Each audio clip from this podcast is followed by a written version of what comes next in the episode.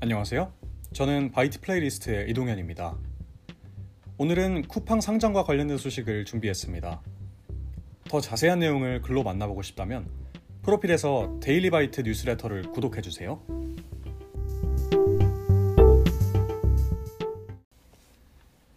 쿠팡이 현지 시각으로 12일 미국 증권거래위원회에 상장 신고서를 제출했습니다.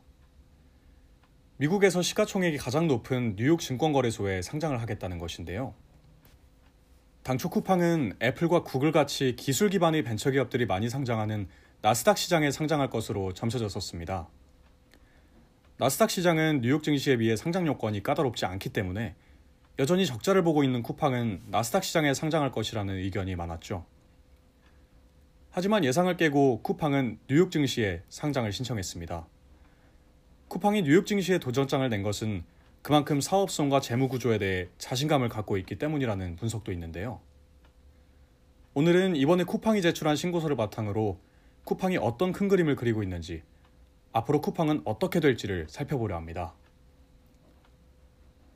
쿠팡은 상장 신고서를 제출하기 전 유통사업 강화와 사업 다각화를 추진하고 있었습니다. 잘 알려져 있듯 현재 쿠팡의 롤모델은 미국의 아마존인데요.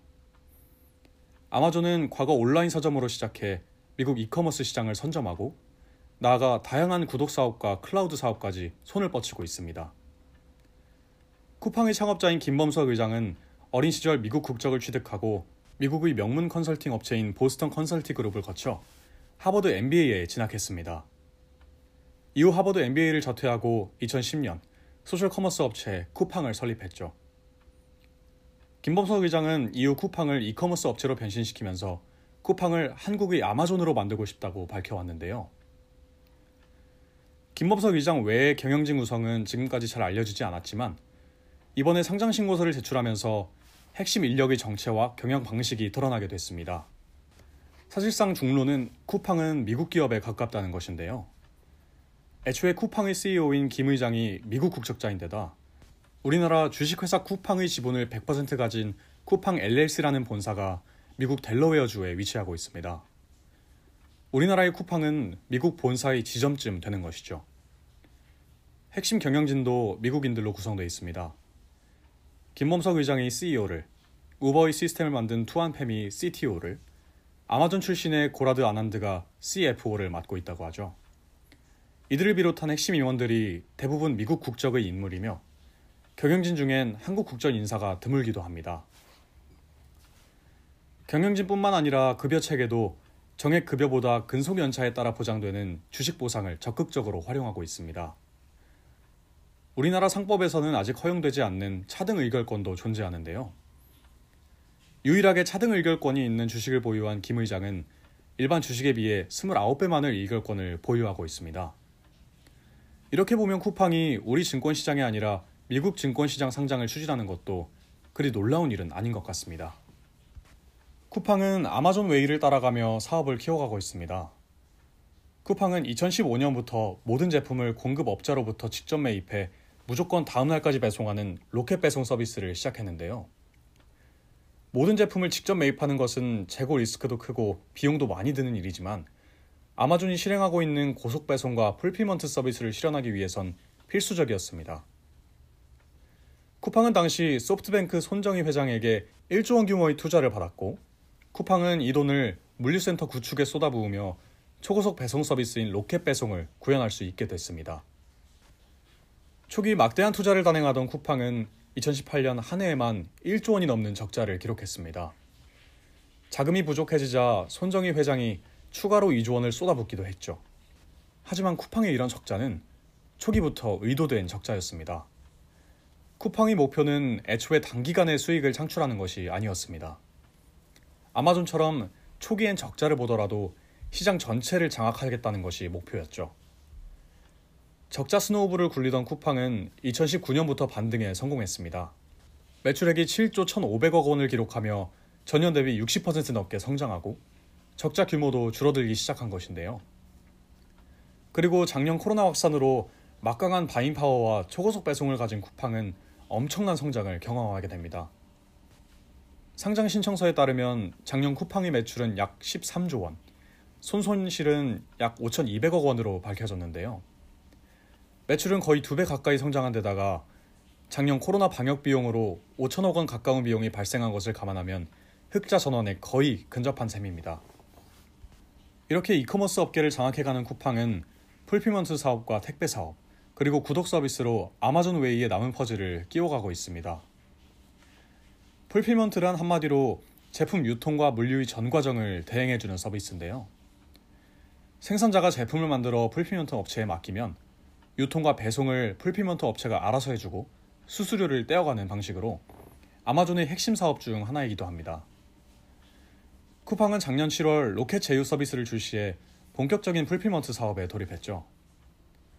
쿠팡은 이를 위해 물류센터 규모를 빠르게 늘려왔고 현재 우리나라에선 30개 이상의 도시에 약 170개의 물류센터를 가지고 있습니다. 여기에 작년 말 택배 사업 자격까지 다시 획득하면서 아마존과 비슷한 거대 유통 및 물류 플랫폼으로 거듭날 준비를 모두 마쳤습니다. 뿐만 아니라 쿠팡 없는 삶을 상상하지 못하게 만들겠다던 김범석 의장의 말마따나 배달앱인 쿠팡 이츠, OTT 서비스인 쿠팡 플레이, 라이브 커머스 서비스인 쿠팡 라이브, 간편 결제인 쿠팡 페이까지 사업을 확장해 가고 있습니다. 아마존이 월 13달러 가량을 내면 무료 배송 서비스와 OTT, 음악, 전자책 등 각종 구독 서비스를 이용할 수 있도록 한 것과 비슷한 전략인데요. 아마존은 유통 사업으로 끌어모은 고객들을 구독 서비스로 묶어두고자 한 것인데 쿠팡도 같은 전략입니다. 현재 쿠팡은 매달 2,900원을 내면 로켓 배송과 쿠팡의 자체 OTT 서비스인 쿠팡 플레이를 이용할 수 있는 로켓 와우 멤버십을 운영하고 있는데요. 상장 신고서에 따르면 멤버십 가입자만 470만 명이 넘어가고 이들은 미가입자 대비 4배 이상 구매한다고 합니다. 다른 e-commerce와는 달리 이들 고객 pool을 다양한 구독 서비스로 확실하게 묶어두는 것이죠. 요약하자면 쿠팡은 고객을 대상으로 한 로켓 와우 멤버십과 사업자를 대상으로 한 fulfillment 서비스 멤버십인 로켓 제휴 멤버십을 중심으로 거대한 유통 플랫폼을 형성하고 있는 것인데요. 이번 증시 상장으로 쿠팡은 사업 확장에 필요한 자금 1조 1천억 원가량을 조달할 계획이라고 합니다. 쿠팡이 뉴욕 증시 상장에 성공할 경우 기업 가치는 적게는 30조 원부터 많게는 60조 원까지 될 수 있을 것이라고 예상되고 있습니다. 여러 상장 절차를 거치면 약 3월 중에는 상장이 가능할 것으로 보이는데요. 월스트리트 저널은 쿠팡의 기업 가치가 약 55조 원에 달할 것이며 2014년 알리바바의 상장 이후 최대의 외국 기업 IPO가 될 것으로 전망했습니다. 업계에선 30조 원대, 쿠팡 내부에선 40조 원대의 기업 가치를 내다보고 있다는데요. 쿠팡이 증시 상장을 공식화하고 높은 평가를 받고 있자 국내 관련 기업들의 주가도 크게 올랐습니다. 쿠팡이 물류 협력사인 동방과 KCTC, 쿠팡 플레이 콘텐츠 공급사인 KT의 자회사 KTH, 전자결제업체인 다나를 비롯해 택배 포장에 들어가는 골판지를 생산하는 제지업체의 주가가 출렁였습니다. 뿐만 아니라 쿠팡과 함께 이커머스 업계의 공룡으로 떠오른 네이버의 주가도 쿠팡의 상장에 대한 기대감으로 5%가량 상승했죠. 그렇다면 쿠팡이 우리나라 증시가 아닌 미국 증시를 그리고 나스닥 시장이 아닌 뉴욕 증시를 선택한 이유는 무엇일까요? 먼저 앞서 언급했듯 쿠팡은 애초부터 미국 기업의 정체성을 지니고 있습니다. 몸은 한국에 있지만 본부는 미국에 있고 기업을 경영하는 마인드도 미국식입니다. 게다가 한국 증시 상장 과정에선 기업의 재무 구조를 중요시하기 때문에 플랫폼으로서의 성장 가치를 앞세운 쿠팡으로서는 우리 증시 상장이 쉽지 않습니다. 미국 시장이 자금 조달 규모도 훨씬 큰데다가 우리나라에서 인정되지 않는 차등 의결권도 인정받을 수 있죠. 그렇다면 왜 나스닥이 아니라 뉴욕 증시일까요? 뉴욕 증시는 나스닥과 달리 기업에 대한 상장 폐지 권한도 갖고 있고 상장 요건도 엄격하지만 나스닥보다 큰 규모를 가지고 있습니다. 세계 최대의 증권 시장으로 꼽히는 만큼 자금 확보에도 유리하겠죠. 투자한 기업들이 연이어 상장에 실패하며 어려움을 겪고 있는 손정희 회장의 이중이 작용한 것이라는 견해도 있습니다. 쿠팡은 작년 코로나 확산으로 재무 상태가 크게 개선되고 고객 이탈률도 낮아져 뉴욕 증시 도전에 자신감을 얻은 것으로 보입니다. 그렇다면 이번 증시 상장을 통해 얻은 약 1조 원의 자금으로 쿠팡은 무엇을 할까요? 일단 쿠팡은 물류센터 확장에 나설 것으로 보입니다. 로켓 배송을 위한 배송망 확충을 위해 더 많은 곳에 물류센터를 설치하고 물류 소프트웨어와 인공지능을 도입해 배송의 효율성을 높인다는 계획이죠. 쿠팡은 이미 machine learning을 도입해 각 물류센터별로 재고를 조정하고 있는데 이런 소프트웨어 분야에 대한 투자도 늘릴 것으로 예상됩니다. 유통사업 강화뿐만 아니라 사업 다각화에도 더 적극적으로 나설 것으로 보이는데요. 상장 신고서에서 쿠팡은 유통과 음식 배달, OTT 등 기존 사업과 함께 여행 사업에 대해 언급하며 코로나 종식 이후 여행 사업 진출까지 예고했습니다. 하지만 논란도 있는데요. 쿠팡은 상장 신고서를 제출하면서 쿠팡 플렉스 노동자들과 쿠팡 이츠 배달원들에 대해 정부가 노동자가 아닌 자영업자라고 판정했다고 기재하며 논란이 되고 있습니다. 쿠팡 플렉스 노동자들은 쿠팡이 직고용한 배달기사인 쿠팡 친구가 처리하지 못한 물량을 배달하는 역할을 하는데요. 고용노동부는 이때껏 이들이 노동자성에 대한 판단을 공개한 적이 없었지만 쿠팡은 신고서에 한국 정부가 이들을 노동자가 아닌 독립계약자로 판정했다고 기재한 것입니다. 쿠팡은 상장을 앞두고 배달 직원인 쿠팡 친구에게 1인당 200만 원 상당의 주식을 분여하겠다고 밝혔는데요. 그러면서도 쿠팡이 적극적으로 활용하고 있는 플랫폼 노동자들에 대해선 정부가 자영업자라고 인정했다며 선을 긋고 나서 논란이 일고 있습니다. 앞으로 쿠팡이 사업을 확장해 갈수록 이런 문제는 더욱 부각될 것으로 보이는데요. 과연 쿠팡은 뉴욕 증시 상장에 성공하고 플랫폼 노동자 문제도 잘 해결해낼 수 있을까요? 쿠팡이 상장 소식에서 또 하나 재미있는 대목이 김범석 이장이 받게 될 쿠팡 클래스 B 주식의 차등 의결권입니다. 쿠팡이 국내 증시가 아닌 미국 증시에 상장한 이유로도 지목받고 있는 차등 의결권에 대해 오늘 상식 한입에서 자세히 설명해 드리려고 합니다.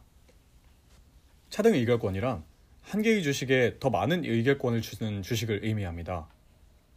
주식에는 배당권, 의결권 등 각종 권리들이 포함되어 있는데요. 원칙적으로 한 주에는 한 개의 의결권이 포함되어 있어야 합니다. 하지만 예외적으로 차등 의결권 주식에는 한 주에 여러 개의 의결권을 포함시킬 수 있습니다. 쿠팡의 차등 의결권 주식인 클래스 B 주식에는 한 주에 29개의 의결권이 포함됩니다.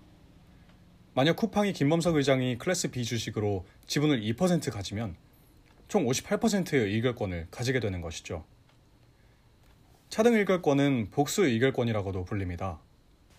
우리나라도 작년부터 벤처기업들에게 힘을 실어주기 위해 작년부터 복수 의결권을 도입하자는 논의가 있었습니다. 작년 10월 복수 의결권이 국회를 통과한 상황이죠. 쿠팡이 국내 증시가 아닌 미국의 뉴욕 증시에 상장하는 것은 차등 의결권과도 관련이 깊습니다. 현재 우리나라에서는 작년에 차등 의결권에 대한 논의가 있었지만 아직 도입되지 않은 상황입니다. 이런 상황에서 쿠팡은 김범석 의장의 경영권이 보장되길 원했고 미국 증시에 상장을 진행하는 것으로 풀이됩니다. 뉴욕 증시는 2004년 구글이 상장하며 차등 의결권 주식 발행을 요구했을 때 이를 받아들였고 지금까지 에어비앤비, 알리바바 등 거대 기업들의 IPO에서 차등 의결권 주식 발행을 허가해준 이력이 있습니다. 쿠팡이 상장을 위해 제출한 증권거래 신고서를 살펴보면 차등 의결권이 부여된 클래스 B 주식은 오로지 김범석 의장에게만 부여된다고 적혀 있습니다. 그리고 소프트뱅크를 비롯해 대부분의 주주들이 김범석 의장에게 경영권을 위임하는 것에 동의한 것으로 보입니다. 쿠팡은 투자자가 많아 김범석 의장의 지분은 많이 희석되었지만 차등 의결권을 통해 의결권은 잘 보존하게 되었습니다. 우리나라도 작년부터 스타트업의 성장을 뒷받침하기 위해 차등 의결권을 도입하자는 제안이 있었고 현재 관련 법안이 국회에 제출되어 있는 상태입니다. 이번 달에 차등 의결권에 대한 법안이 국회에서 논의될 예정인데 그 전에 차등 의결권의 장점과 단점을 짚어보면 좋겠죠. 차등 의결권의 장점은 스타트업 같은 벤처 기업의 많은 투자를 유치하면서도 경영권을 유지할 수 있다는 것입니다. 일반적으로 투자를 받으면 받을수록 투자자들이 지분을 가져가기 때문에 창업자의 지분이 약화됩니다. 그러나 차등 의결권이 있으면 투자를 받더라도 의결권은 지킬 수 있죠. 그러나 차등 의결권을 악용할 수 있는 부분도 있습니다. 차등 의결권 주식을 이용하면 적은 지분으로도 경영권을 휘어잡을 수 있어 대기업의 세습에 악용될 수 있습니다. 흔히 차등 의결권을 잘못 도입하면 소유와 지배에 괴리가 발생한다고 말하는 이유입니다.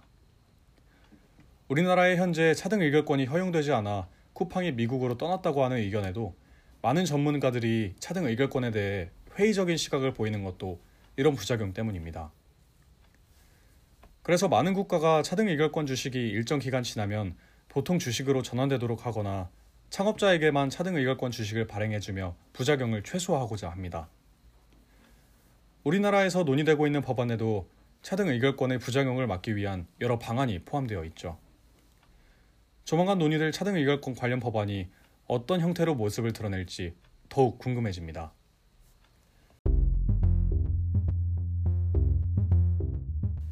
지금까지 바이트 플레이리스트의 이동현이었습니다. 이 팟캐스트 채널이 도움이 되셨다면 구독과 좋아요 부탁드립니다. 내일도 더 유익한 소식으로 만나요.